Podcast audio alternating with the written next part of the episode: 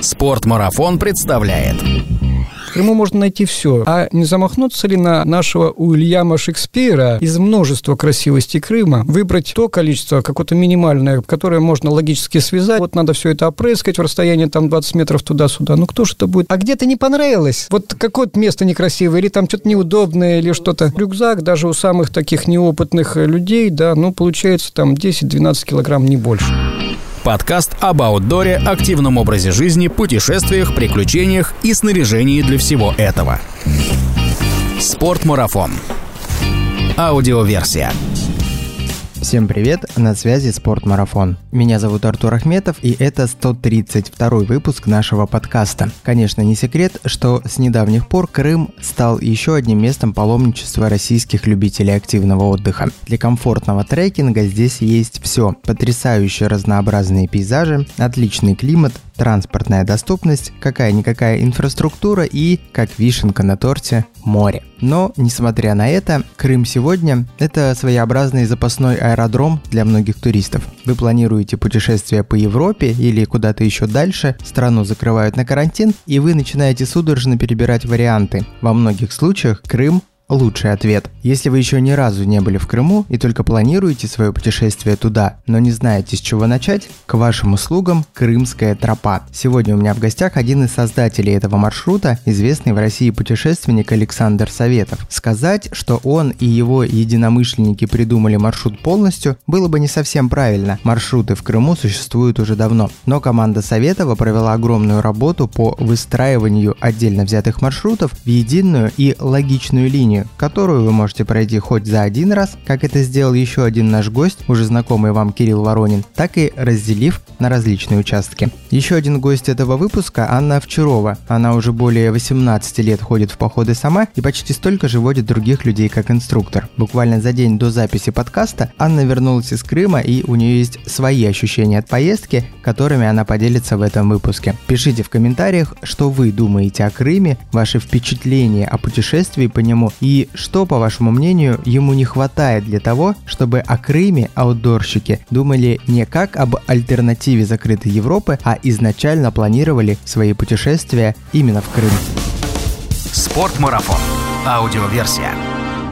Александр, здравствуйте. Добрый день. Очень рад видеть вас в студии наших подкастов. Вы человек, фамилию которого я слышал в стенах спортмарафона не один раз. И, наверное, довольно часто я ее слышал именно от Кирилла. Кирилл, привет. Добрый день. Я так понимаю, Кирилл, ты вообще используешь мой подкаст для того, чтобы в этой студии встречаться с людьми, которые в повседневной жизни думают, Кирилл, не, не будем. Всего третий раз, по-моему, мы это делаем, так что... Но спасибо тебе, потому что, наверное, по большому счету, благодаря тебе сейчас состоится вот эта запись, и благодаря тебе Александр пришел в нашу студию. Ты взял на себя такую роль модератора, за что тебе огромное спасибо. Пожалуйста. И у нас еще в гостях сегодня нашу мужскую беседу разбавит э, Аня. Аня, привет. Привет. Наверное, нам важно, что Аня буквально два дня назад вернулась из Крыма. Да, только что буквально один день. Как еще впечатление Яркие. свежи? Тепло было? Теплее, чем в Москве. Но в целом я считаю, конечно, что погода нас баловала. Ну, пока ты была в Крыму, тут тоже была хорошая погода, и вот ты приехала, и, и дождь. Почему? Нет, все не так. Не рассказывай, что у вас был снег, холод и ветер. Я шучу. Мы сегодня будем говорить про Крымскую тропу. Я вот в начале, перед записью подкаста, назвал ее Большая Крымская тропа, и Александр меня поправил. Вам не нравится, да, что ее называют Большая Крымская тропа? Мне не нравятся все эти привлечения, потому что, наверное, впервые, скажем так, я гулял по Апалачской тропе. Никакая она небольшая, но она 3,5 тысячи километров. А тут Крымская тропа 530 километров на сегодняшний день. Ну, зачем мне эта приставка большая? Да и вообще большая Крымская, большая Валдайская, большая Байкальская. Ну, не понимаю этого нашего русского величия. Ну, вас же можно назвать, так сказать, мне почему-то в голову приходит соучредитель тропы.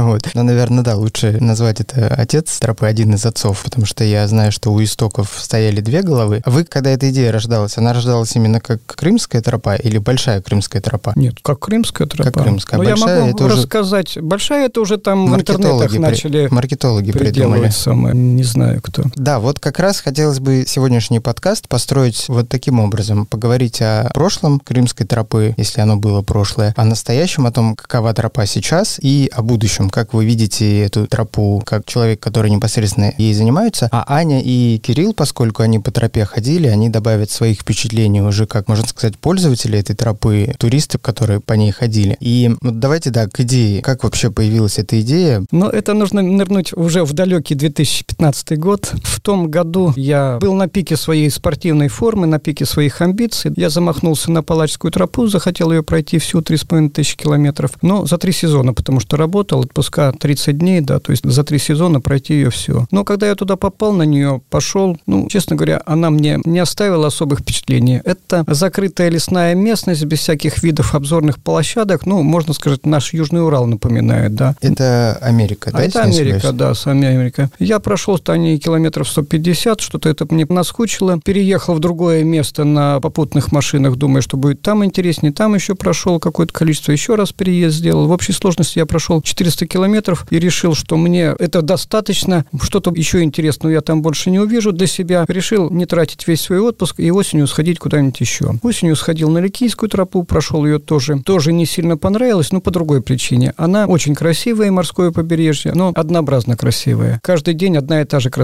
Красиво, красиво, красиво. Просто эта красота наскучила. Я вернулся домой и приехал ко мне в гости мой товарищ Александр Варварин, который вернулся из Крыма. И мы за бутылочкой крымского вина начинаем делиться своим помещением. Я Ликийская тропа, он Крым, Ликийская тропа, и тут где-то родилось сочетание Крымская тропа. И он говорит, слушай, ну давай, говорит, у нас в России сделаем тоже вот как Ликейку, как в других странах мира, нормальную тропу проложим, Крымскую тропу. Я сказал, что мне это не интересно, я в Крыму уже был, два раза в одну и ту же местность я не хожу, потому что очень много красивых мест. И... Знаменитый лозунг Александра Советова. Да. Не, на самом деле, жизнь очень коротка, а мест красивых очень много, и хочется хоть что-то где-то успеть посмотреть. В конце концов, он меня уговорил, мы этой идеей так озадачились. Ну, я Крым не знал в то время практически, да, один зимний поход только был всего на все. Начали искать товарищей, кто знает Крым, залезли на крымские сайты. Ну, как оказалось, на крымском сайте послось очень много московских любителей Крыма. Мы объединились, у нас создалась какая-то инициативная группа, человек 10-12 было, переписывались, составляли маршруты. В основном огромную помощь оказал Павел Каманин на том этапе, который в Крыму провел в общей сложности порядка двух лет в походах. То есть он знал практически все тропы, которые там были. Вот пользовались его треками. Самая большая сложность вот составления крымской тропы была из множества красивостей Крыма, их действительно множество, выбрать то количество, какое-то минимальное, которое можно логически связать, построить какой-то логический маршрут. Ну, скажем так, как-то получилось, что главным стал я, то есть я говорю, да, вот пойдем здесь, будет вот этот вариант. Нет, вот этот не будет, вот, вот этот. Нарисовали какую-то тропу, и в шестнадцатом году я с товарищем по спорту, по Рогейну, Сергеем Лукиным, мы практически всю эту тропу прошли самое. То есть Сергей чуть раньше по Керченской степи ушел, я прошел там все остальное, но с какими-то перерывами. Сразу появилось понимание, что да, надо что-то изменять, то, что нарисовано на карте, ну, как обычно, это одно, в жизни это немножко другое. Стали что-то изменять, менять. С тех пор сделали еще пять походов в мае 16 года и в октябре 16 года два, в мае 17 в мае 19 последний был вот в октябре 20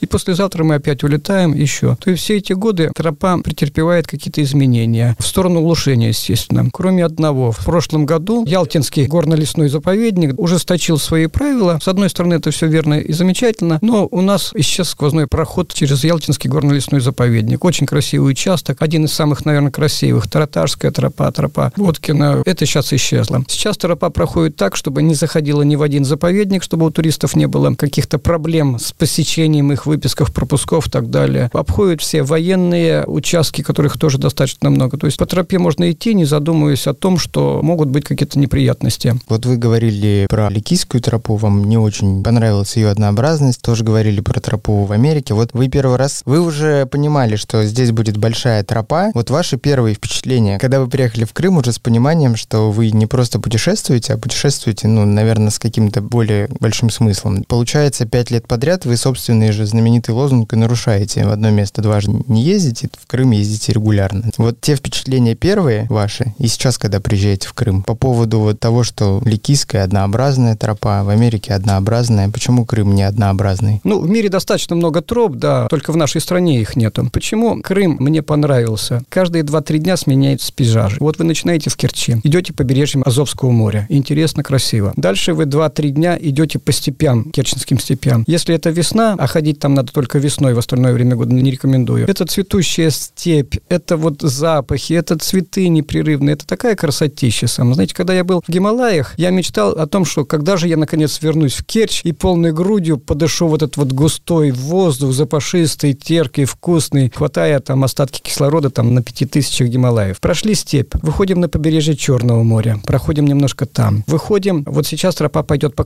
Карадагу, новый участок, рядом с Карадагом, по границе Карадага, чтобы не было проблем с заповедником и в то же время успеть увидеть всю эту красоту. Проходим Старом-Крымские леса, заходим опять по побережье Черного моря. После этого идет полупустыня Меганом, это там отдельное зрелище, которое вот я люблю вообще пустыни, полупустыни для меня это вот очень красивое зрелище. Потом пошли яйлы, одна яйла, вторая, третья, они сами по себе все по-своему интересные, виды с яйл очень красивые. Пошли пещеры, яйли Четвердак, да, в которые обязательно надо опуститься, это оборудованные пещеры, там платные, недорогие, но очень интересно, что посмотреть. Выходим ближе к Бахчисараю, это пещерные города, это еще отдельная история, там есть что посмотреть, побывать. Опять проходим лесами, поднимаемся на Ялтинскую Яйлу, вот по ней виды прекраснейшие во все стороны. Доходим до Большой Севастопольской тропы, где уже там немножко скалолазания местами надо, тоже красивые вещи, красивые виды. Над тобой горы, внизу море. И каждые 2-3 дня сменяются пейзажи, причем они кардинально сменяются. Но для меня, я в походы хожу, вот посмотреть природу, посмотреть красоту природы. Вот это первое главное. Дальше уже для меня это вот люди, с которыми идешь по ходу. Потому что что может быть лучше гор? У меня есть еще один девиз. Лучше гор могут быть люди, с которыми ходишь в горы. Вот так. Поэтому в Российском географическом обществе я как-то проводил лекцию, я сравнивал Ликийскую тропу и Крымскую тропу. Я взял 10 показателей и писал, что где лучше, что где интереснее. Знаете, у меня, конечно, предвзятое мнение, но у меня Крымская тропа выиграла по ряду параметров. Ликийская тропа чем лучше? Ну, это все-таки за границей, да, это другое государство, другой уклад, другая культура, да, в этом она, конечно, выигрывает, другая кухня. Но в Крыму тоже есть кухня, там есть очень интересная армянская кухня, татарская кухня, это можно найти. Крым тоже со своими традициями, обычаями, старыми там какими-то вещами. В Крыму можно найти все. Там можно делать тематические экскурсии, можно просто любоваться природой, можно искать там остатки Отечественной войны, можно смотреть более древнюю историю, там что угодно. Можно вопросом задам не по Крымской тропе. По Ликике вы ее целиком проходили? Да, целиком. И все равно она была однообразная, да? Потому что обычно у нас люди проходят только маленькую часть восточную. Нет, вот знаете, когда идешь маленькую часть, она просто прекрасна. Вот впечатлений хватает на то, чтобы уехать оттуда просто в восторге самое. Средняя часть, вот эта, которая морская пошла, вот она меня просто, скажем так, достала однообразием. Ну, как достала? Нет, Ликийская тропа хороша, и туда надо идти обязательно. И там есть много интересных вещей. Те же огнехимеры, которые больше нигде не увидишь. И подъем на Тахталы самое. Нет, она хороша по-своему, ничего плохого я про нее сказать не могу. Идти надо обязательно. Ну, наверное, когда ты идешь все 600 километров за раз, то вот наступает чувство пресыщения, наверное, вот так. Ну и, наверное, еще и усталость добавилась. Надо спросить было мнение Юры, который с нами ходил всю тропу осенью, потому что он ходил тоже по Ликийке и еще по какой-то Святого Андрея, или что так называется, перпендикулярная какая-то там есть тропа. Слушайте, а про Америку еще вопрос. А почему вы пошли по Апалачской тропе, а вот, например, не Pacific Crest Trail, которая по тому побережью? А это меня ребята подначили. Если помните, был такой сайт «Скиталец», он и сейчас есть? Он и сейчас, но он стал возрождаться. Но он лет пять, наверное, был в таком пребывании. Он сейчас стал возрождаться. У нас была там большая-большая тусовка. Мы собирались, общались. И сейчас продолжаем дружить. И после похода по Израилю я прошел тысячекилометровую Швиль-Израиль. Вот эту, я считаю, лучшая тропа в мире, которая... Вот у меня там самые прекрасные впечатления и друзья от этой тропы. И вот когда я оттуда вернулся, всем сайтам обсуждали, я был на связи онлайн, вот меня там подначили. А не замахнуться ли на нашего Уильяма Шекспира, то есть Апалачскую тропу? Ну, Апалачская тропа – это тропа номер один. В мире, в общем-то, считается первая тропа, которая появилась. В общем-то, ну, это как вот Шекспир. Не замахнуться, да, 3,5 тысяч километров. Ну, вот я замахнулся. А в то время про остальные тропы, понимаете, это сейчас вот в нашей стране начали разговаривать про тропы, национальные тропы. А в 2015 году этого вообще понятия не было национальной тропы. Я здесь хочу упомянуть одного человека, которого я уважаю, Сергей Менделевич. Это был редактор газеты «Вольный ветер», к сожалению, сейчас исчезнувший. Он член Общественной палаты России. И он первый, кто начал в нашей стране вот это вот движение, которое вот уже сейчас, скажем так, уже стало. Значит, он вытащил меня, давай мы это будем двигать, провел заседание Общественной палаты Российской Федерации, это орган в помощь там нашим властям, президенту, о создании национальных троп в нашей стране, появился в стране в первый раз вот термин национальные тропы, хотя это немножко разница, да, за рубежом национальная тропа – это общественная тропа, публичная тропа, у нас смысл несколько другой приобретается, но в моем понимании национальная тропа – это тропа длительной протяженности, там, скажем, более 500 километров, то есть нет у нас в стране таких троп. Крымская – это первая, которая может это. Национальная тропа тропа – это должна обеспечена инфраструктурой. То есть на Палачской тропе каждые 2-3 дня есть какой-то населенный пункт там в миле, в двух от нее самой, да. Ты всегда можешь закупиться продовольствием, но не как наши спортивные походы, которых там все с собой тащишь, нужна квалификация, нужно снаряжение, а там ходят 4 миллиона человек ходят по Палачской тропе в год. Но они же проходят маленькую часть, как бы от конца до конца это проходит минимальное количество людей. Да, это единицы, это очень почетно, но 3,5 тысячи километров – это там 3-4 месяца, не каждый себе может такое позволить. Ну, суть не в этом. Я вот, например, не очень доверяю в тропы, построенные сверху, да, тут инициатива должна быть снизу, потому что вот евробюрократы много троп нарисовали по Европейскому Союзу, да, там, где они пересекали, шли по каким-то тропам старым через там какую-нибудь Испанию и так далее, там люди ходят. А если они нарисовали тропу от Таллина до Лиссабона по побережью, Е9, по-моему, называется, то, ну, никто особо там как бы и не ходит. И каких-то много таких идущих там через Румынию, Грецию, там до Турции. Ну, в общем, у них была разнарядка сделать тропы как в Англии и как в США, да, какие-то длинные. И они их наделали разных, да. Мне кажется, тоже, если власти за это возьмутся, то не факт, что это будет хорошо, если это делают какие-то энтузиасты типа вас, но с поддержкой властей, да? Да, это так и должно быть. И, скажем так, вот у нас сейчас какой-то опыт появился, но я еще и являюсь участником «Дороги в Лавру», таким очень активным. Значит, «Дорога в Лавру» существует 4 года. За 4 года мы этот маршрут очень много раз изменили. И мы пришли к выводу и пониманию, что если мы прокладываем, а мы вплоть до того, что делали тропы просто в лесу, прорубали тропы, ну как прорубали, очищали от кустарника, размечали их, то есть деревьев не валили, а тропу в лесу всегда можно ну, проложить. Лукин сейчас так делает, все время поддерживает, да. Да, угу. да, да, с тем же Сергеем Лукиным. И мы поняли, если мы тропу в этом лесу или мостик через речку делаем в таком месте, где он нужен местным жителям, то эта тропа потом становится такой буквально железобетонной, то есть ее поддерживают местные жители, потому что они ходят постоянно, в отличие от тех паломников, путников, которые идут в Лавру и которых значительно меньше, чем местные жители. То есть вот тропы должны по такому принципу прокладываться. Они должны быть нужны местным жителям, чтобы местные жители их пользовались. Тропы должны быть связями между городами, населенными пунктами. Вот эта идея сейчас Эльдара Оруджева, который хочет сделать в России какой-то каркас этих пешеходных дорог, он дорог называет их с тем расчетом, чтобы потом по ним ходили, были востребованы, ходили люди. Но это все-таки дорога в Лавру. Например, Керченский полуостров, там местным жителям, я думаю, вряд ли нужно шастать в районах Вулкановки, да, пешком там до Южного, кроме туристов никому. В Керченской степи там все гораздо проще. Там просто степь, она есть степь, буквально можно идти по любому месту, не требуется ее большого поддержания, да. И, в принципе, там достаточно грунтовых дорог, по которым просто приятно ходить, а велосипедистам там вообще просто рай. Вот Керченская степь – это просто рай для велосипедистов. А предполагается ли развитие тропы, как, например, Зеленое кольцо Москвы, есть подвид для велосипедистов Зеленого кольца Москвы? Возможно ли такое вот в Крыму, есть ли такие мысли расширять вариант для велосипедистов? Ой, ой,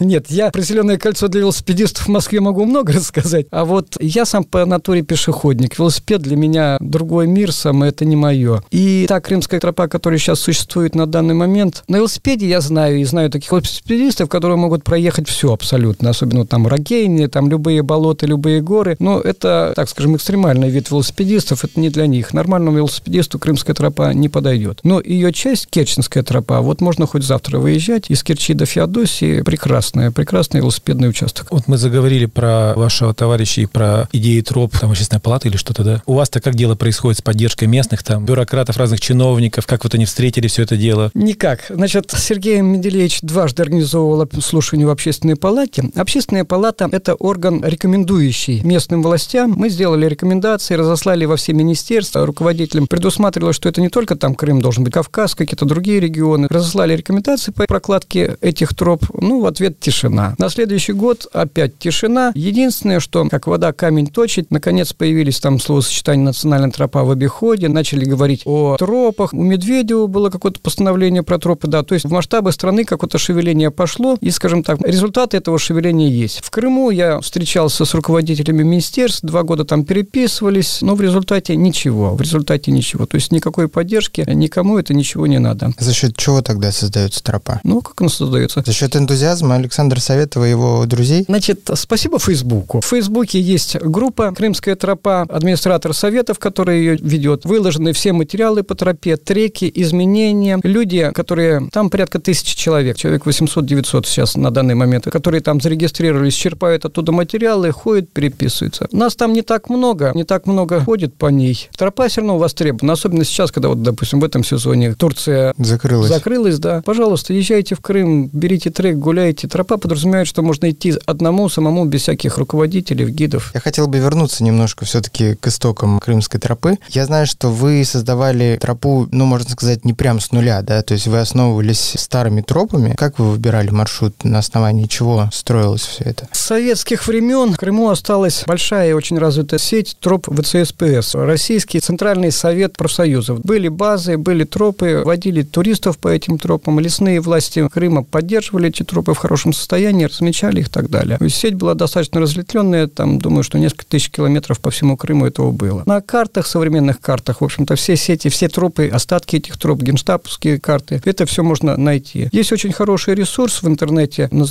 «На карте МИ». Там сразу полтора десятка карт, космоснимки, то есть берешь их все, и когда там какой-то трудный участок начинаешь рассматривать, искать, находишь какие-то просеки и так далее. Изначально предусматривалось, что никаких новых просек, там чего-то делаться не будет. То есть нужно все воспользоваться старыми тропами, связать их просто воедино. Но это тоже было не просто раз связать воедино раз, а потом выбрать оптимальный там путь движения, увидеть большее количество красот. Считаем, что с помощью той первой инициативной группы и Павла Каманина в первую очередь это удалось сделать, а после этого просто проходится маршрут и проверяется, уточняются вот эти вот вещи. Маршрут, скажем так, в первую очередь ставилась, в общем-то, безопасность, чтобы не должно быть там каких-то вещей, чтобы там любой человек должен пройти. А почему решили идти, например, от Керчи, а не с Феодосии или Судака, как многие бы, наверное, предположили? Вы знаете, вот здесь много копий сломано. Я много где видел и много что видел. Можно сказать, наелся, может быть, горами, да, насытился. А вот степь в моей жизни была первый раз. И увидев весеннюю степь, я в нее просто влюбился. Я когда вернулся с Керчи, достал Гоголя, Тараса Бульбы. Если помните, в школе там было две страницы «Бесцайной степи», и нас заставляли два абзаца первых учить. Это было какое-то мучение. А я сейчас приехал и перечитал захлеб. Вернулся с Гималаев, опять перечитал захлеб вот это описание степи. Наверное, все-таки на вкус и цвет товарища нету, но для меня степь, вот я просто в нее влюбился. Я люблю степь, люблю пустыню, люблю тундру. А почему закончить решили в Балаклаве, а не, например, вести там до самого Тарханкута, ну, чтобы как бы с крайне восточной до крайне западной точки? Керчь Севастополь вроде как звучит, да, так вот, с одной стороны, так, Города воинской славы. А в этом году одна из девушек, Сахарова Екатерина, мне прислала, почему не туда, а вот туда. И мы с ней уже, так скажем так, нарисовали этот маршрутик. Ну, в Черне, его тоже надо пройти и посмотреть. Он будет здорово отличаться от маршрута Керчь-Севастополь. Почему? И тут я говорю, что каждые 2-3 дня смена пейзажей. Там пейзаж практически однообразный. Это вот ровная местность вдоль моря. Ну, тоже, в принципе, интересно, да, и тоже, наверное, стоит пройти. Ну, вот если я его когда-нибудь пройду, то могу сказать сравнение. Но вот так вот чисто зрительно пройти там, по-моему, 200 или 300 километров вдоль берега моря, ну, наверное, будет скучновато. Ну, на море же можно бесконечно смотреть вроде, нет?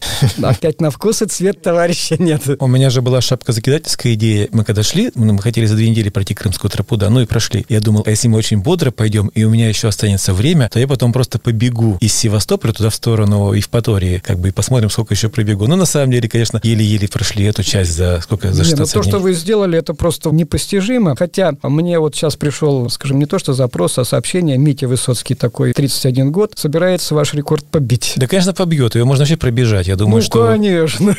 Нет, есть люди, которые могут по 80 км, допустим, бежать по ней и быстрее пробегут. Кирилл, расскажи про ваше путешествие. Когда вы шли по Крымской тропе? Как шли? С кем Есть шли? такой ресурс легкоход.ком, где в свое время, ну, он сейчас жив, правда, я давно на него не был, как и на скитальце, который поминался, где собирались разные любители ультралайта, да, которые там, затовариваются в спортмарафоне и за границей самым-самым-самым-самым снаряжением. Там я познакомился с парой парней интересных, мы с ними стали ходить ПВД, Ярослав и Юра, и наметили, давайте, мол, сходим осенью куда-нибудь 20 года. Это мы решили в 19 году или зимой. И решили пойти так называемый Cape Wrath Trail в Шотландии. Он не считается самый суровый трейл. Ну, такая небольшая предыстория. Просто я по работе каждый год ездил в Великобританию. Работа занимала 2-3 дня, тренинг. Но я обычно брал неделю, потому что одно дело у жены отпрашиваться здесь в поход, а другое дело, как бы уехал в командировку. Всегда я добивал как бы эту неделю какими-нибудь походами. Мария же жена. Мария узнает из этого подкаста, что Да на нет, самом деле она, конечно, конференции три дня идут, да? Просто так логистически проще, да. Уехал, вот, ну, 2-3 дня поработал, а потом я куда-то быстро мчал, да. Я так прошел West Highland Way, там есть такой 160 километров по Шотландии. Время ограничено, за 3 дня всего я прошел. South West Coastal Path какую-то часть Корнуолл, еще там какие-то места. Ну и, в общем, купил какие-то путеводители, и вот мы нашли этот трейл, что, типа, это самый крутой и самый суровый трейл в Шотландии, заканчивается крайней северной точкой. Ну, обсудили, типа, давайте за две недели пройдем. В Типа, итоге вот закончился в Балаклаве, да? Извини.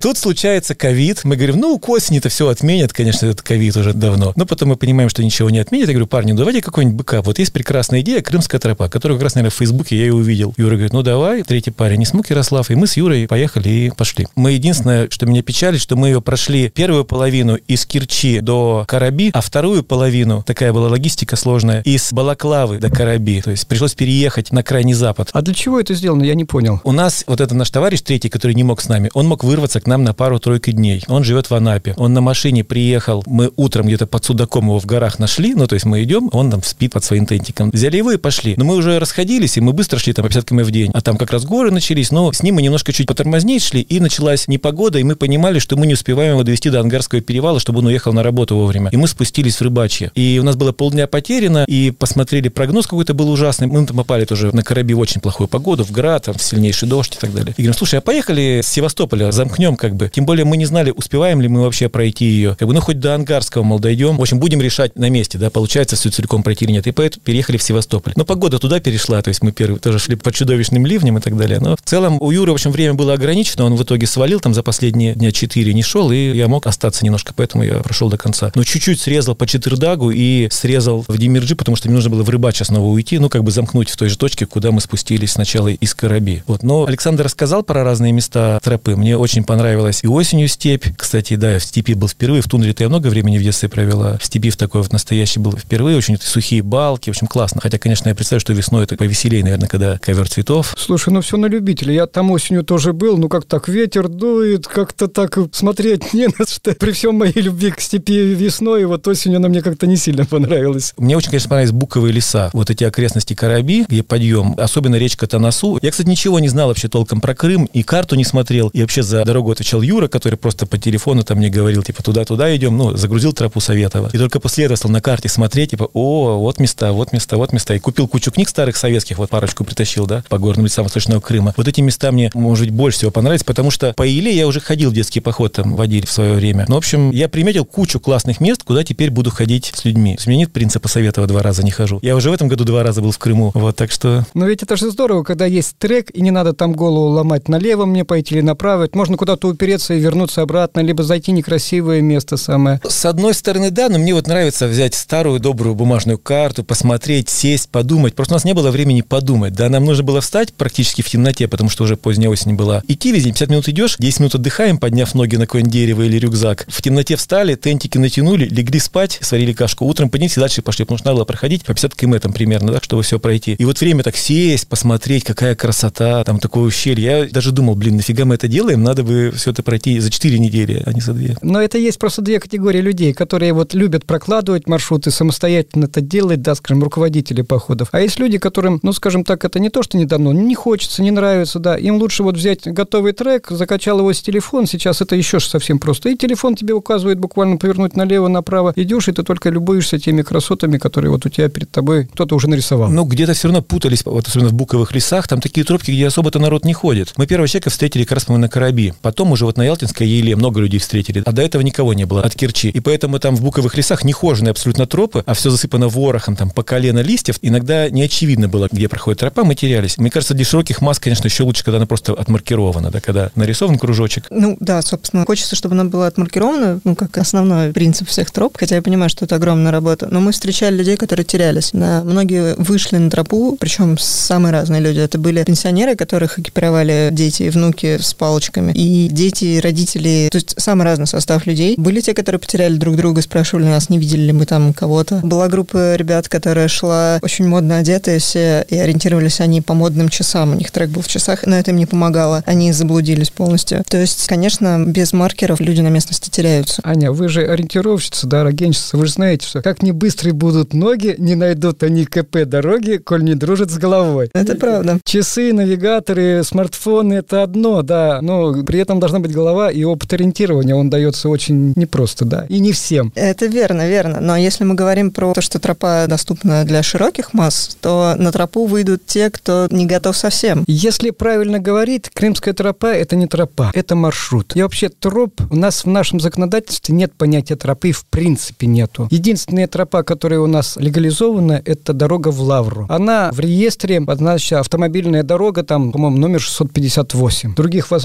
ее нет. Вот что было нами сделано по ней. Эльдар Оруджев, руководитель этого проекта, я его ноги и руки. Значит, он добился того, чтобы геодезисты Департамента архитектуры Московской области проложили эту тропу, сняли разметку, внесли его на карту как линейный объект. Он сейчас находится на карте линейный объект. И эту тропу у нас уже никто не может достроить ни дачами, ничем другим. В Мытищах был такой случай, приходит Мытищский рынок, мы вот тут вот хотим что-то павильон поставить, а им архитектор говорит, а вот тут дорога в Лавру проходит, как вы это учли? Какая какая дорога, мы не знаем. Ну, типа, идите, узнавайте, а вот это место уже дорога в Лавру, вы здесь ничего не можете построить. То есть тропа должна быть таким образом, да. А Палачская тропа, она объявлена была заповедником, там вблизи, по-моему, 60 метров от нее тоже ничего нельзя строить. Крымская тропа – это всего-навсего маршрут двух энтузиастов, меня и Александра Барварина, который там поддерживает меня картографически. Только маршрут, который нанесен, э, вот трек, по которому ходить. Тропа должна быть маркирована, да. Я не могу ее маркировать. Почему? Потому что это самодеятельность, это партизанщина. Так делать нельзя. Есть прекрасный сайт Рутрейл, Денис Доропей, если слышали такого. Так сложилось, что я вот с 15 года, наверное, знаком чуть ли не со всеми тропостроителями, энтузиастами. Денис работает следующим образом. Ну, я называю это партизанщиной. То есть он берет какие-то маршруты там по Подмосковью, выходят добровольцы-волонтеры и там на деревьях ставят отметки. В принципе, это неправильно. Но даже хотя бы это, большое ему спасибо за это, хотя бы это есть, и люди могут по ним ходить. Но эти тропы надо поддерживать. Вот мы дорогу в Лавру проводим там месяц, два-три субботника, мосты строим, там дороги чистим, две бензопилы купили, чтобы у нас тропа содержалась в каком-то нормальном состоянии. У Дениса, к сожалению, это не так. Там тропу проложили, все, про нее уже там ходят, не ходят, забыли, не забыли. Слишком мало у нас народа ходит, да. Мы вот с вами друг друга все знаем, потому что на всю 15-миллионную Москву там 2-3 тысячи человек, которые на всех мероприятиях вот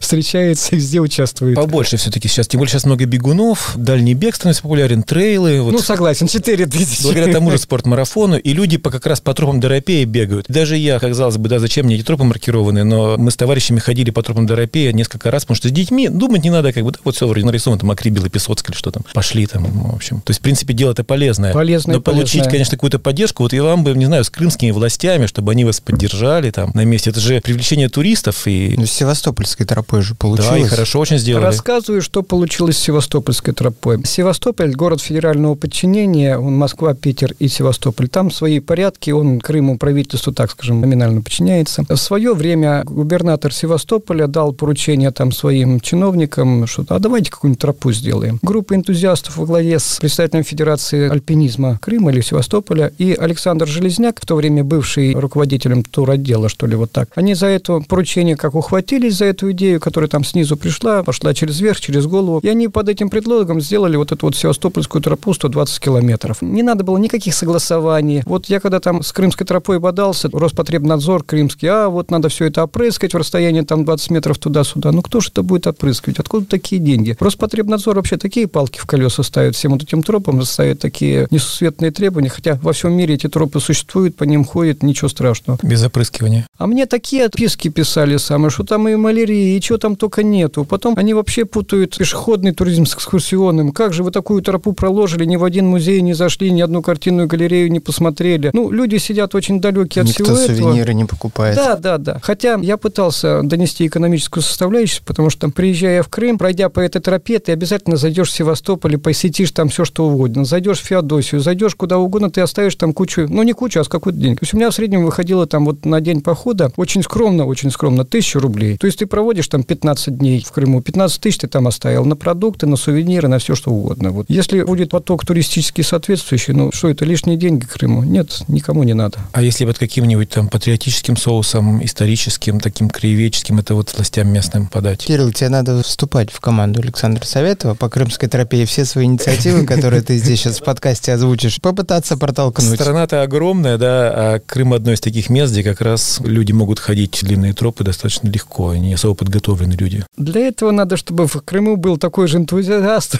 как вот здесь собравшиеся. А вот Павел, у которого как раз карта троп была, и родники и так далее, Каманин, по-моему, Да, да, Павел Каманин. Он же из Крыма? Нет, это москвич. А, Но сейчас он прокладывает новую тропу от Каспийского моря до Черного. до Черного, да, тропу по Кавказу. Да, вот сейчас он находится в Дагестане, делает первые там 300 километров. Это, кстати, интересная идея, но мне кажется, надо было бы сначала прокладывать от Сочи до Анапы. Ну, просто в республике Северного Кавказа пока еще не все люди будут готовы проходить, мне кажется, через Чечню и так далее. Нет, Чечня обходится. Ну, смотрится, то есть сейчас опять куча вариантов. В самом начале, да, есть нарисованные на карте. Вот он сейчас проходит ножками, а я хочу по осени уже пройти со своими крымчанами, пройти уже группу провести, посмотреть, что из этого По получится. Дагестану. Да. Не, конечно, от моря до моря это очень классная идея. Мне вот как раз такие нравятся идеи. От крайне западной точки до крайне восточной, Да, от моря да. до моря. Ну, а вот, например, если брать вот эту тропу как большой проект от моря до моря, мне просто интересно, как правильно мыслить, потому что я знаю достаточно несколько энтузиастов на своих местах мечтают о том, чтобы сделать тоже какой-то небольшие трекинговые маршруты вокруг своих родных мест. Как правильно строить вообще вот эту работу по тропостроению? То есть вот а, вы говорите, что выйти на местность и краской отметить, это неправильно. То есть это неправильный путь создавать какую-то тропинку, или нужно обязательно ее согласовывать где-то? Какой правильный путь? А в нашей стране нет правильного пути, просто вот нет этого понимания. Пока что. Пока что. Смотрите, почему я говорю, что у Дениса Доропея неправильно. Это хорошо, здорово и молодец, еще раз, но неправильно. Вот он краской отметил, путь, тропа получилась, а через два месяца тут решил кто-то дачу построить. Раз им отвели дачный участок, ферму, там все что угодно. Раз, все, больше нет его тропы, да. Но вы знаете, что у нас существует много лыжных маршрутов вокруг Москвы, да. Да, там и группа борьба за эти лыжные да. маршруты нам хорошо известна. Да, вы же знаете, что вот только маршрут проложили, раз там уже новый дачный участок образовался. Только обошли дачный участок, раз там дальше новый. То есть большей частью они, конечно, Подмосковья касается, потому что слишком большая застройка. В другой стране такого нет. В других местностях, я думаю, что проложенный и покрашенный на деревьях маршрут будет существовать. Никуда он не денется. Ну вот Крым и Кавказ это уже такой ближе к Подмосковью. Там заселенные, там уже такое. Я свою точку зрения выскажу. Наверное, можно в каких-то местностях маркировать вот эти маршруты краской, там называть его как угодно. Это будет там твой личный маршрут, маршрут этого энтузиаста. Если этот энтузиаст сможет достучаться до муниципальных властей, до города, то, возможно, получить какую-то помощь, возможно, что-то сделать. Это вот лучший путь, когда энтузиаст достучится до, например, Севастопольской тропы. У них удалось, да. Как создавалась Валдайская тропа? Есть такой лагерь «Остров героев», Марина Грицун, много лет его занимается, прекрасный лагерь, я туда уже трижды свою внучку водил, сам очень доволен. Они делают какие-то выходы, делали этих детей туристические там на один день с ночевкой, да, и у них пришла идея, а давайте сделаем тропу там вот какую-то протяженную, там, назовем ее Большая Валдайская. Для того, чтобы сделать тропу, что первоначально просто приходит идея, вот она пришла там ей и ее мужа. Дальше, под эту идею нужно деньги и власти, то есть нужно убедить власти в том, что давайте эту тропу сделаем. Там было немножко проще. Тропа проходит только по заповеднику, и решается вопрос только заповедником. Нужно еще было достучаться до губернатора, чтобы это вот так все в единой связке. Согласны. Теперь нужны деньги. Где деньги взять, потому что тропа там сделана, ну, я скажу, на исключительно великолепном уровне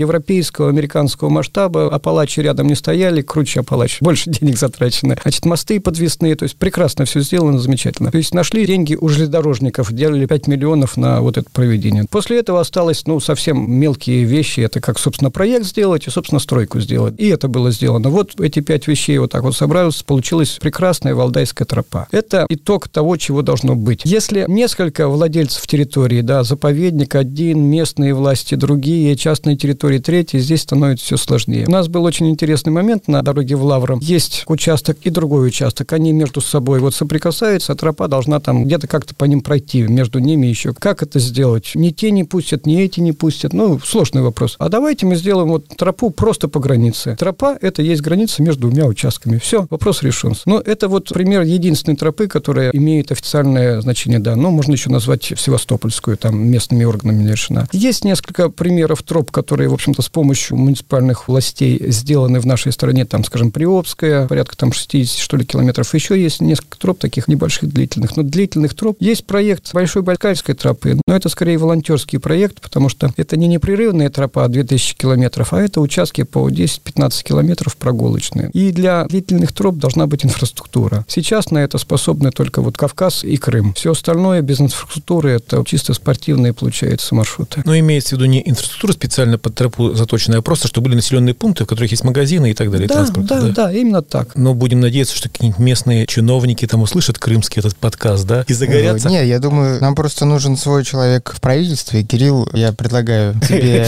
начинать политическую карьеру, я за тебя проголосую. Выдвинем Министерство туризма Крыма. Что я хочу добавить? Есть агентство стратегических инициатив ОСИ, слышали такое? Вот в этом году они вроде бы как решили сделать Крымскую тропу пионерским проектом по созданию национальных троп в России. Что-то появилось в Крыму. Я видел какой-то уже ролик очень красивый, на который понадобится куча денег. Ну, вообще такой грандиозный замысел. Там подвесная километровая дорога пешеходная, что-то вот такое. Но как-то так, вот то, что 6 лет существует Крымская тропа энтузиастов, она сама по себе. То, что сейчас в Крыму пытаются сделать, вроде как само по себе, и контакта между нами не получилось, хотя ОСИ пытается меня туда экспертом всунуть, но пока вот что-то никак не срастается. То есть они хотят что-то сделать отдельное от крымской тропы или на ее основе? Тот маршрут, который я увидел, он практически совпадает. Но я сейчас ничего не хочу говорить. Поживем, увидим. Посмотрим, что из этого всего Ну, получится. знаете, это как получается. Сначала пешеходы протаптывают тропинку, потом приезжает каток и закатывает асфальт. Вот как бы так получится, наверное. Кирилл, скажите, что там, где вы проходили, пробегали, каток ну не сможет проехать. Вопрос бюджета на самом деле, конечно.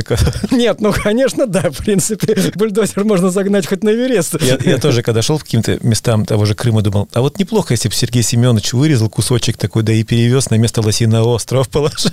Просто я живу рядом с Лосиным островом, по нему бегаю. Не хватает, конечно, рельефа и так далее. Да? Но вот вы говорили про тропы Доропея. У меня тоже была мысль такая в позапрошлом году пиратский тропу сделать, полумарафон в Лосином острове именно по тропкам, не по просекам. Там. Ну, я все места знаю внутри МКАДовской части. Но потом все-таки удержался, как бы подумал, что ладно, не надо. Ну, маркировать не краской. Тропы Воронина. Но я уже водил The Village, они написали там статью, мы нарисовали там маршрутик, на Яндекс.Карты его выложили небольшой, ну, по моей версии, красивый, через Лосиный остров. Ну, коротенький, чтобы люди могли пройти 10 километров. Они сказали, что это как бы потолок там 10 километров. И то люди мне стали писать в комьюнити Лосиного острова, с ума сошел, нам не нужны здесь люди и так далее. А я как раз считаю, что наоборот, классно же популяризацией заниматься. Вопрос, какие люди там будут ходить? Те, кто ломают лес, там с мангалом приходят, они дальше 500 метров не заходят, так что... Аня, я хочу тебе вопрос задать. Тут и очень робко в наше мужское многоголосие вступаешь иногда. Ты поделилась своим впечатлением о том, что люди некоторые терялись на Крымской тропе. Я надеюсь, это не единственное впечатление, которое у тебя есть от Крыма. Ты тоже много где была, много где ходила. Вот для тебя Крым какой? Насколько он стоит вот в рейтинге троп или маршрутов? Как ты его увидела? Я абсолютно согласна с Александром, что два раза в одно место ехать нужно подумать, зачем. Очень люблю посчитать время до конца жизни и разложить на список мест, куда хочется еще успеть. Сколько осталось? Ну, представь, что у тебя отпуск один-два раза в год, это умножь там на сколько лет, десятков лет осталось, то есть это конечное число весьма 40, 50, 100 мест, куда можно успеть ездить, поэтому 10 раз подумаешь, куда еще, когда ехать. Но да, Крым, конечно, входит в список исключений. Как ты его не воспринимаешь как... Приятно слышать. На самом деле, мне кажется, это место, которое впечатление сильно диктуется погодой. И важно подумать, в какое время года ты едешь, какую часть маршрута выбирать. То есть, например, сейчас у нас маршрут проходил по каньонам, и мне кажется, ранняя весна — это идеальное время, чтобы ходить по каньонам, потому что нет листвы, и видны все эти обрывы сверху и снизу, потому что если прийти туда летом, то это будет ковер зелени, и не чувствуется масштабов происходящего. Воды не слишком много было? Мне кажется, слишком много воды в Крыму не бывает.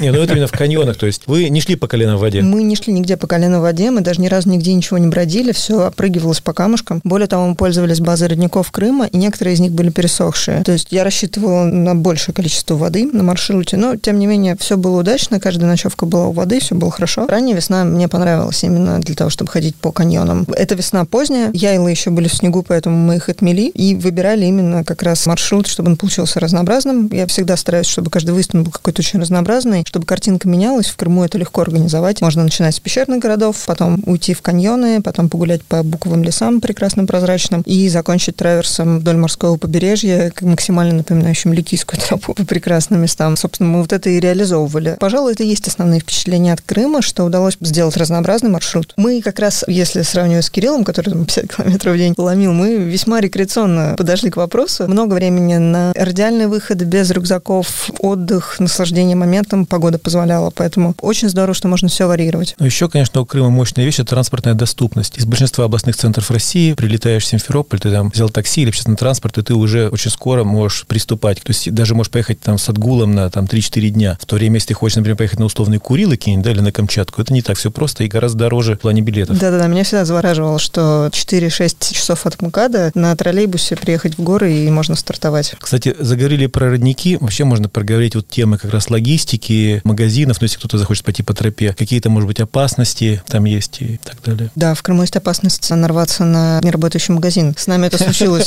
в Родниковом. Мы пришли, в поселке нет света. Все разводят руками и говорят, ну, извините, мы не сможем вам ничего продать. Как не сможем? У нас мы рассчитывали докупить продуктов, раскладка, нам нужно есть, идти дальше. Как же быть? В общем, уже практически договорились на наличный расчет как-то. И я вот задалась вопросом, а удалось ли бы это сделать в Европе в какой-нибудь? Вряд ли. Хотел что добавить. На сайте «Крымская тропа» в группе Фейсбука, кроме трека, отмечены все магазины, в которые можно зайти и купить что-то, отмечены все кафешки, в которых там можно зайти покушать, отмечены какие-то места достопримечательности, которые, ну, можно посмотреть на маршруте. То есть вот это проработано. Кроме того, вот мы ходили по Керчи, магазинов совсем мало, но мы у местных жителей просто наслаждались их сметаной, их сыром, их молоком, их яичками, то есть вот местными продуктами. Мы просто баловались. Керчь вот это нам подарила. Полуостров имеется в виду? Да-да-да, Керченский полуостров. Мы, кстати, тоже нашли там подпольный магазин, в один в Южный, но потом смотрим, он у вас тоже уже появился. Да, он стоял. Есть в Южном. Но он не подпольный, это просто... Частный, в частном доме. Поселочек совершенно маленький. Людям тоже что-то нужно есть, и кто-то организовал вот частный бизнес, частный магазинчик в своем доме. Самое. Есть все, мы тоже там закупались. По части воды, вот там, конечно, с водой было плоховато, да, то есть не все далеко родники работают, поэтому мы тащили. Мы иногда тащили до 6 литров, но это был переизбыток. Хватило бы нам и 3-4, но на всякий случай перестраховывались, потому что проблемы. Я чувствую, что мы счастливчики, мы носили всего лишь полтора. И там приходилось покупать. Нет, ну у вас все-таки реки, что у вас набираешь, там, Узунжа. Вот я осенью попал после пяти лет изучения Крыма. И у меня был по карте маршрут через речку, в которой я помню, что там брод выше колена. Вот всегда я ходил по весне. А осенью ее не было совсем. Вот просто было речка 10 метров река, да, и ее нету, нету. Она пересохла осень. Альма, да, Альма. Вот этим я был крайне удивлен. Ну, это не каждый год, правда, бывает, но вот нам повезло. Я тоже, кстати, сухой пересекал по вашей как раз тропе, там, где, ну, вот за Чефуткале, когда идешь на восток. Вот Аня сказала, что у вас правильно я понимаю, что основной ниткой маршрута был как раз кусочек тропы, но вы выходили в радиальные маршруты постоянно. Да, да. Нам нужно было решать очень быстро, когда закрыли Турцию, что мы делаем. И буквально там за несколько часов нужно было принимать решение о том маршруте, куда мы идем. Поэтому, конечно, основное то, что есть опорные да, треки на блюдечке с головой каемочкой, это очень удобно получить. И просто, который мы взяли за основу, и из него я уже старалась сделать какие-то радиальные выходы. У меня были новички в группе, чтобы упростить маршрут, поэтому закладывали радиалки. Вообще, Крымская тропа – это первый этап. Вторым этапом предусматривается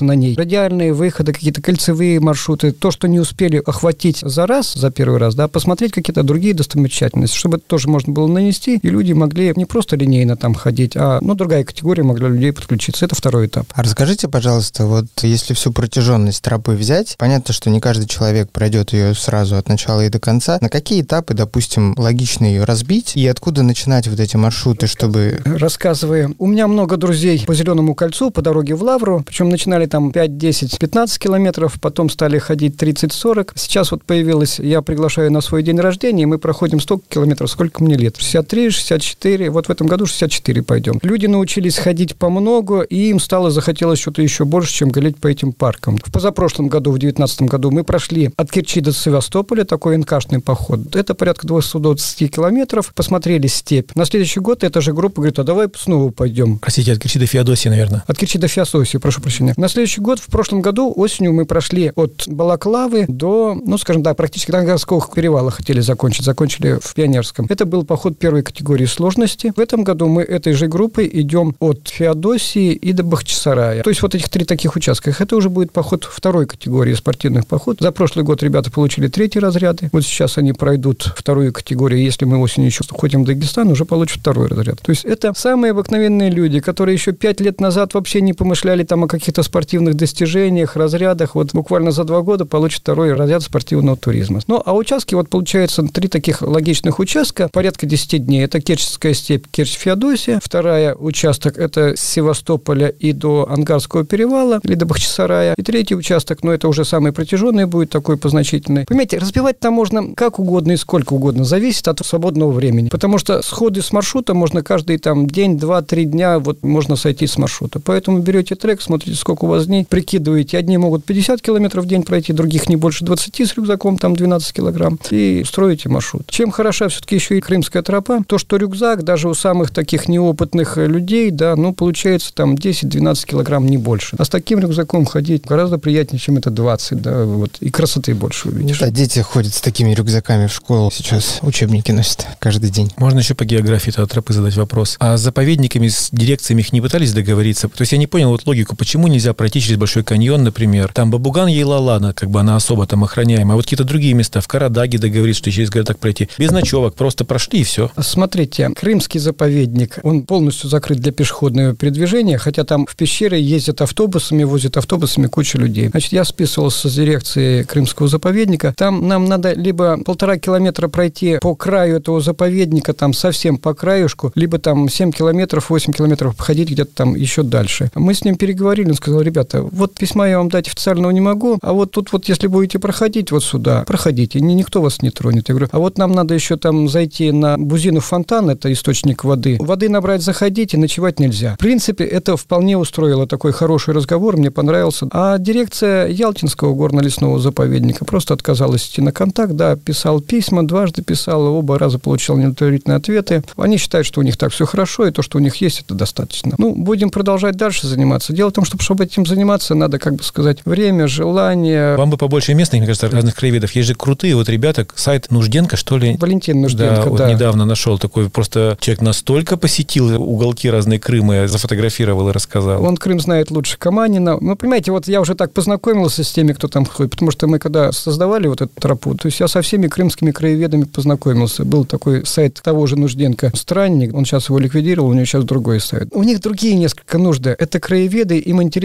вот какие-то места свои ходить, исследовать, на какие-то какие старые останки, ключи какие-то находить. Крымская тропа – это несколько другое. Это такой проходной транзитный маршрут. Они к нему отнеслись так, ну, познакомились, да, ну, да, да, как-то так. Понятно. Хотя частями он пересекается, так что... У меня основной принцип, что он должен быть легитимный, законный, чтобы никаких вещей там вот куда нельзя ходить, нельзя ходить. А ребята там, так скажем, ходят куда им нравится, вот так. Слушайте, по поводу ходят, можно еще исторический вопрос. Вот в советское время, когда были в ЦСПС эти маршруты, да, по Крыму и по Кавказу, много же было разных сумасбродных попыток. Наверняка были какие-то попытки пройти от Кирчи до Севастополя или там до Дарханкута, не знаете исторически? Нет, такого, такого я просто не слышал, не, не долез до такого. Потому что, например, на лыжах люди ходили от Москвы до Питера, да? Может быть, и весь Крым что-нибудь надо посмотреть в истории, в общем. Вот тема легитимности вопрос. К нам подошел лесник и сказал, что, несмотря на то, что стоянки обозначены, это было как раз на куске Севастопольской тропы, не имеете права здесь стоять, и вам придут и выпишут штраф, и придумываете что-нибудь, выкручиваетесь. Это было на Ласпе, и мы собирались как раз дальше на Язьму уходить. Это как-то можно договориться, почему так происходит? В процессе создания Крымской тропы я познакомился с замечательным человеком, Максим Свалынский, который знает эти тропы, один из лучших людей, кто это знает тропы, может быть, лучше всех, потому что по роду работы, ну, я его для себя называю главный лесник Крыма, да, он знает просто это все. Сейчас он руководит этими лесниками. С ним я этот маршрут, скажем так, устно согласовывал, скажем, вот можно, нельзя, чтобы вот как это все. То есть у лесников сейчас очень строгая установка, никаких поборов с туристов не брать. Значит, деньги берутся только, если вам предоставляется деревянная площадка под палатку, если вам предоставляется дрова нарубленные, если вам там вода, ну, то есть за какие-то услуги, да, деньги берутся. Если вы просто поставили палатку, нет. Где и что это произошло, ну, мы можем останетесь, потом мне расскажете, я его там напишу, спрошу самое почему, потому что такого вроде как не должно быть. Может быть, еще вопрос пожароопасный сезон, вот это больная тема для Крыма. Речь не шла про пожароопасный сезон, он сказал, что да, ребят, вот мы знаем, что вы идете по маршруту, мы знаем, что здесь размечены стоянки, но на самом деле вы не имеете права здесь находиться. Мы с вас не будем брать штраф, но к вам придут другие, которые с вас возьмут штраф. Так что меняйте как-то сейчас а свой маршрут. За что штраф-то брать? За стоянку в неположенном месте. ОПТ не можете стоять. А, это ОПТ было? Это как раз, наверное, горно-ялтинский заповедник. Нет, нет, нет, нет, это было дальше. Это мы хотели стоять а, на Язьме. А, Лаз, Ласпи да, да, да, да. Но при этом это фактически единственное место, где можно стоять, где есть вода, и это отмеченные стоянки. Ну, то есть ситуация такая странная. Куда деваться пешеходному туристу, воды нет. После передачи посмотрим, мне просто интересно да, тоже. Расскажу. У меня было две встречи с лесниками, не знаю, с егерями, да. Один раз, но это была Ялтинская ела, они мне сказали строго, когда там сила, развесив все свои вещи, слушай, когда я уже один шел, что тут нельзя сжечь костры, ночевать и так далее. Я сказал, ничего, ничего, я иду. Я планировал заночевать, там был такой альприют в Охотничьем, из ностальгических соображений, потому что я там был в детском походе лет пять назад. Но его не было, пришлось. И таблички были, что заповедник, нельзя, то все. Ну, пришлось под сосенку под одну там залечь в биве мешке и все. И второй раз я встретил товарища, наоборот, меня нагнал при подъеме на Чертердак, он ехал на УАЗике, спросил, говорит, ты один что ли идешь? Да, куда идешь? А ты знаешь, а карта у тебя есть там и так далее. Ну, так все. По-отечески, в общем, я говорю, да все нормально. Он говорит, ну ладно. И уехал. Никаких там претензий не было. Наоборот, такой очень был деликатный, интересующийся человек. А, кстати, что-то заговорили про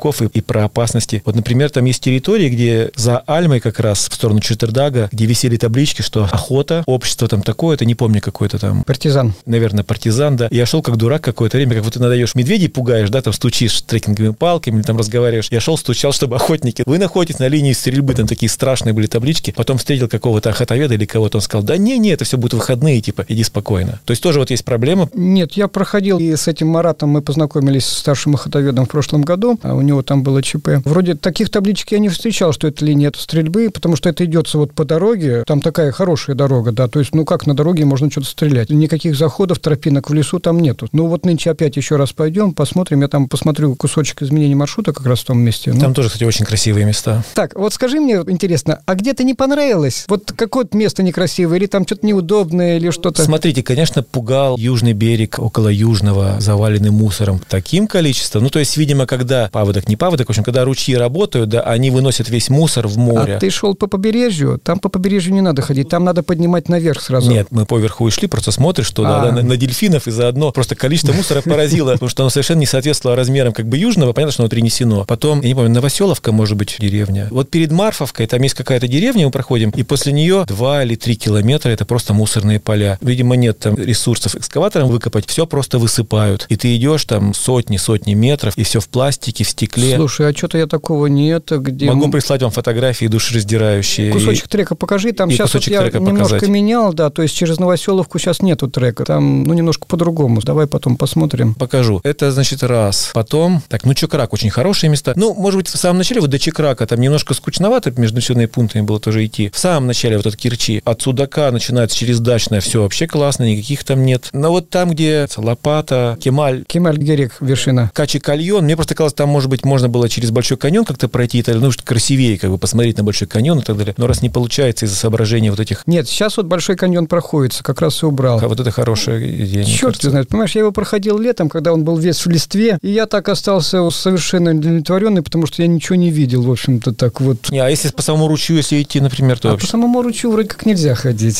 Ну, нет, есть байки, что пройти можно, но Не, пройти можно. но- технически можно пройти. ну, это непростое занятие, и надо 10 раз подумать, а надо ли оно. Мне Тем более кажется, для широких народных масс. да, да, да. Нет, там не разрешен просто проход, запрещен проход по, Мне по кажется, ручью. правильнее сходить сверху, а там снизу на, на ванну молодости еще куда-то сходить уже радиально. И там как раз мы ходили не по тропам, а соскочили с тропы и пошли именно вдоль реки. Там гораздо симпатичнее, потому что наверху проложены тропы, ну так совсем уже для широких масс, для пенсионеров. И там ну, скучно просто идти по этой тропе. А если идти вдоль ручья, то там очень красивые виды, голубая вода, солнце, просто красота. Я, кстати, вспомнил, почему родилась идея. Это когда мы поняли, что не можем в Шотландию ехать, поехать в Крым. Просто в том году я там семьей был какое-то время, ну, семья там была какое-то время, а я приехал там, ну, меньше, чем на неделю. И мы были в Соколином. И я каждое утро выбегал, я бежал там трек 15-20 километров, осматривал места, а потом вел туда жену с детьми уже, как бы, да. И как раз вот меня поразил Большой каньон, хотя я там был там лет пять назад, но вот тут я один раннее утро, там 6 утра, бежишь, никого нет, и буковые леса, Юсуповская тропа, все, ну, красота, в общем. На длинный залет я забежал тоже с дуру, посмотрел на карту Maps.me, что типа, о, тут, тут мне говорит местный, тут 20 километров надо идти. Я говорю, да нет, тут 3,5 километра, думаю, наверное, не умеет картой пользоваться. Но там такой набор как бы хороший. Я смотрю, последний, типа, осталось 200 метров, подъем 90 метров по кулуару. Ну, в общем, красоту и посмотрел, и я понял, что все, надо в Крым, надо в Крым, и вот нашел тогда ваш сайт. Просто Аня напомнила мне про эти полированные камни и так далее. В общем, корни, красота. Про расстояние рукой подать. Это вот я когда был в Гималаях, я подошел, говорю, к Эвересту, ну там вот совсем рядышком был. Там 3 километра по расстоянию, ну и 3 километра набора высоты. Это рядом совсем. Ну, Орлиный залет как раз мы туда попали в плохую погоду, ничего не увидели. У меня это осталось теперь как занозы, что туда нужно вернуться будет. Но, правда, мы не полезли ни через какие скальные калитки, обошли вокруг, через водопад, не пожалели. Тоже, в принципе, красиво. А Краби, говоришь, не пробегал, да? Один, в смысле? Нет, ну только по вашей тропе проходили, куском, Мне да? там вот жутко понравилось, вот я такого никогда не видел. Представляете, картофельное поле вот после вскопки, да, вот такие ямочки, лунки, ямочки, лунки. Вот Краби вот выглядит так. Только ямочки и лунки, ну, метров по 10, наверное, вот такое зрелище просто И вот... побольше, да.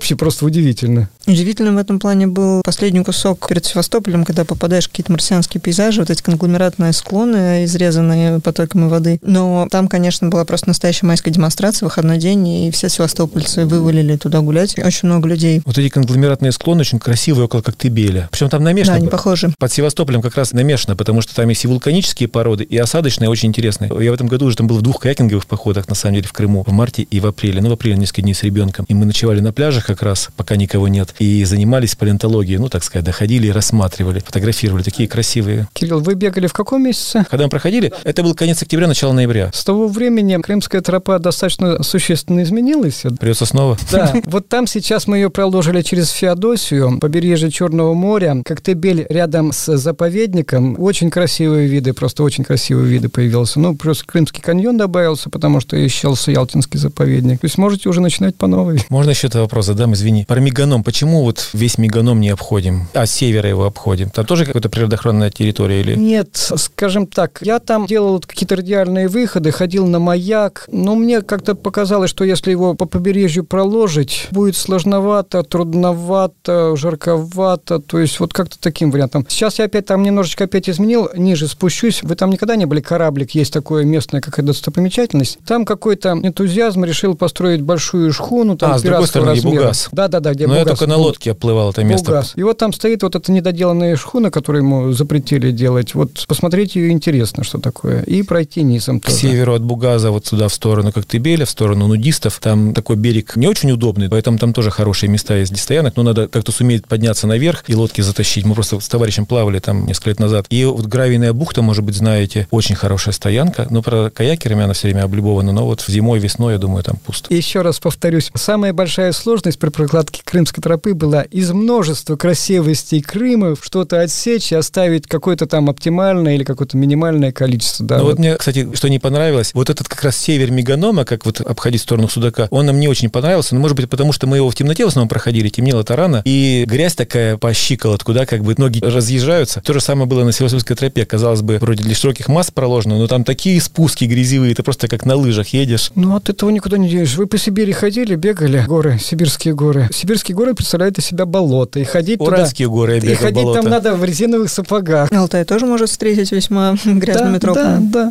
А я бы, знаете, все-таки затронул тему там код поведения, да, вот все там Да, live вот no это, trace, вот это все, собственно, потому что это бич Крыма. Вот эти влажные салфетки, это бич Подмосковья, это бич Крыма, бич Кавказа. Ну, это вообще проблема, да. Берегите природу, люди, да. Кодекс пешеходов там никто не соблюдает. Можно я расскажу про Палачскую тропу сам в этом плане? Когда я к ней готовился, я там прочитал, наткнулся на такой абзац, что вот если у вас там нужда будет, да, то есть вы отходите, вы должны ходить обязательно совком. Отходите с дороги, выкапываете ямку, называется там листья нора, в эту ямку сходите, закапываете ее и на это место поставите палочку, веточку, чтобы другой человек на этом месте опять-таки это не вырыл такую же ямку. Не нашел клад. Да, и я так это, прочитавши это, купил совок. С тех пор я всегда хожу во все походы совком, и больше я никого не видел совком в нашей стране. Думаю, сейчас пойдешь по этой тропе, а поскольку там 4 миллиона ходит в год, думаю, вот вся эта тропа будет вот из этих палочек и елочек состоять. Ну, такой уже сразу вот негатив пошел. И тут только на третий день я на тропе нашел окурок. Но я очень внимательно смотрел, но только на третий день нашел. За все свои 400 километров их, по-моему, три только нашел. Значит, тропа в идеальном состоянии. Никаких, ничего, ни салфеток, ни бумажек, ничего нету. В один из дней я промахнулся с водой, и мне пришлось брать воду из канавы, которая вдоль грунтовой дороги шла. Ну, я ее профильтровал сама, но тем не менее вода там была вот чистенькая. Те жилища, которые там расположены, и туалеты, которые там имеются, они разнесены от ручьев, на ручьях ничего не стоит. 200-300 метров от ручья, для того, чтобы вот люди тут свои носки не стирали, не гадили и так далее. Туалеты в таком состоянии, что вот, ну, все мы люди в меру брезгливы, но вот на этот стульчик можно было сесть и не задумываться о том, что он там какой-то такой, да. И не то, что и менталитет, и привычки, и правила, и образ жизни вот такой, да, то есть люди эту тропу поддерживают те же волонтеры, да, тоже они также за ней следят. Вот это вот так. В нашей стране это, к сожалению, совсем по-другому. Но еще и чистят много все-таки. Люди-то все равно мусорят. На меня тоже в Великобритании, в Шотландии и так далее. Да, есть места, где люди там покидали пивные бутылки, банки, там разбили что-то и так далее. Но в основном довольно чисто. По крайней мере, этих салфеток вездесущих, как во многих местах типа Подмосковья. Вот Караларские пески в Крыму. Красивейшие места, красивейшие бухты. Очень классные места. Особенно если не сезон поехать. Запрещено заезжать на машинах, но, конечно, едут внедорожники. И просто на каждой колючке, ну, я немножко утрирую, да, но на каждой колючке висит влажная салфетка, потому что она разлагается очень долго, особенно в сухом климате Крыма, да. Просто потому что они, люди не понимают, что их надо утилизировать, положить там в мешочек и вынести в помойку, да, или там обычно салфетки сжечь, потому что они тоже в Крыму будут несколько лет разлагаться. Про совок это хорошая идея. Кстати, в спортмарафоне они время от времени продаются. Специальные совочки, Обыкновенный садовый совок. а наборы палочек. Нет, есть специальные совочки. а, Ну, можно колышки. У меня есть колышки МСР могучие такие, там, для снега и гальки. Можно их Пусть использовать. спортмарафон, вот скажем так, амбассадором станет вот этого направления, да? Мы стараемся, стараемся. Мы обсуждали тему, что надо снять ролик с Сергеем Савельевым и под эгидой Дмитрия о том, как правильно ходить в туалет. В советское время были такие мануалы популярные, и, да, следили за этим. А потом культура потерялась. Ждем этого ролика на нашем YouTube-канале. Александр, скажите, пожалуйста, вот как вы видите развитие Крымской тропы? Что хотите сделать, что вот до сегодняшнего момента еще не сделано? А до сегодняшнего момента практически ничего не сделано, кроме трека. И, значит, вообще это должно выглядеть следующим образом. То есть это должно стать линейным объектом. Маршрут должен утвердиться там соответствующими инстанциями. Это Министерство туризма, Министерство экологии Крыма, да. Пойти к геодезисты, провести вот этот линейный маршрут, нанести его на карту с тем расчетом, чтобы больше здесь никто ничего не построил. Значит, проводится садится, принимается решение, делается маркировка, делаются места, ну, обозначенные для отдыха, решается проблема как-то с мусором, каким образом решается. Правило вообще такое вот у меня и у всех туристов должно, что ты с собой принес, ты должен унести с собой. Это вот правило номер один. Даже унести надо больше, по-моему. Нормальные люди так и делают. Если пришел и за кем-то это убрал сама, да. Но вот если, скажем так, все будут уносить за собой, то уже ничего чужого уносить не надо. А то ведь приезжают на машинах, нагадят самое. Причем вот видел, соберут в мешочек это все, поставят и аккуратно поставят возле какой-то там березочки и еще прочее. Ну ты ж на машине приехал, ты зачем это здесь оставил? Ну ты увези дальше с собой. Для этого, опять-таки, должны быть какие-то балансодержатели, да. Кто-то за этими участками должен ухаживать, да. Ну, Керченская степь, это, наверное, Ленинский муниципалитет. В остальных, наверное, все-таки лесники, да. Все-таки кто бы ни сорил, но все равно мусор появляется. Те же тропы надо пилить, там деревья упавшие, еще что-то. Все равно должны быть ответственные организации за это дело. Ну, вот таким образом примерно. Мне сейчас вспомнилась новость, которую я краем уха слышал сегодня по радио. Там в каком-то подмосковном городе два муниципалитета спорят о том, кто будет убирать какую-то улицу. И никак не могут договориться. Вы говорите про то, чтобы убирать тропы, которые даже не в городах находятся. Тут еще, кстати, есть опасность, что лесники будут думать, вот нам новая ноша. А если другое дело будет бюджетное, такой-то выделен премии и так далее, это будет уже по-другому восприниматься. Нет, но это нужно решать вот на государственном уровне. То есть я назвал, что это должно делаться, а как это должно делаться. Тут все это очень непросто. Опять вы же знаете, что лишнюю работу никто делать не хочет, да. Но нет этой тропы и проблем нет. Вот появилась тропа, сразу начинается, а кто, а как, а Нет, зачем. но если на нее дали бюджет, как бы, да, то тогда... Главное, чтобы, наоборот, как не сказал Артур, не забетонировали все, да, чтобы побольше бюджета. Можно про красоты еще добавлю все-таки, потому что еще хочу порекомендовать. Там есть много живности, как ни странно, да. То есть дельфины, которых ты наблюдаешь с берегов, особенно вот в районе Балаклавы и на Киржинском полуострове это было. Потом зайцы и олени, косули. Ну, мы ходили осенью, у них как раз гоны в это время. И ночью они ревут так страшно. А мы дерущихся и оленей видели. Понимаешь, выходишь, они тут дерутся, вот тут самки стоят, на нас никто внимания не обращает, им там надо победить, потому что это, это ж вообще такое потрясающее зрелище. Змеи, да, гадюк видели. Еще просто одно впечатление, которое осталось с развитием, привлечением людей на тропы. Там идет сейчас сильное пересечение пешеходных троп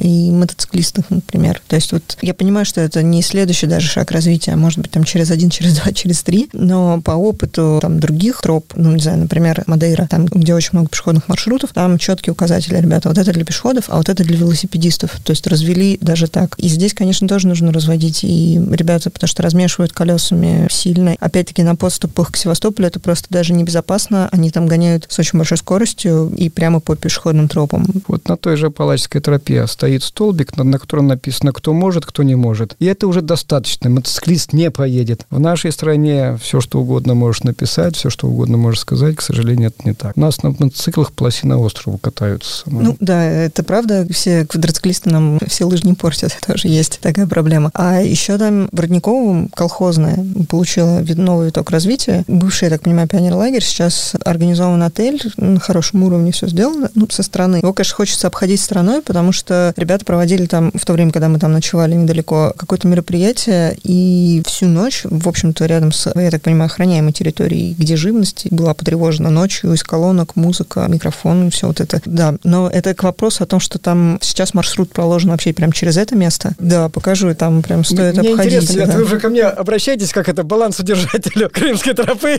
Надо поправить вот это, вот это, вот Мусор это. почему не убран да? Буду работать. На вас надеются, Александр. Ребят, спасибо большое, что пришли. Александр, я вам хочу пожелать, чтобы ваши гости, которые в ваш день рождения проходят столько километров, сколько вам исполнилось лет, когда-нибудь прошли 100 километров. Большое спасибо за то, что вы делаете, за все ваши проекты. Ребята, вам спасибо, что пришли и поделились впечатлениями. Спасибо за интересную встречу. Спасибо. Спасибо, было приятно пообщаться с едиными по духу товарищами. Слушателям скажу, что если у вас есть какие-то вопросы по Крымской тропе, вы можете написать их в комментарии к подкасту. Я попрошу Александра, чтобы он на них ответил, или Кирилл и Анну можете спросить тоже напрямую. Их контакты будут в описании подкаста. Всем хороших путешествий и до встречи. Пока. До свидания. До свидания. Спортмарафон. Аудиоверсия. Подкаст об аутдоре, активном образе жизни, путешествиях, приключениях и снаряжении для всего этого.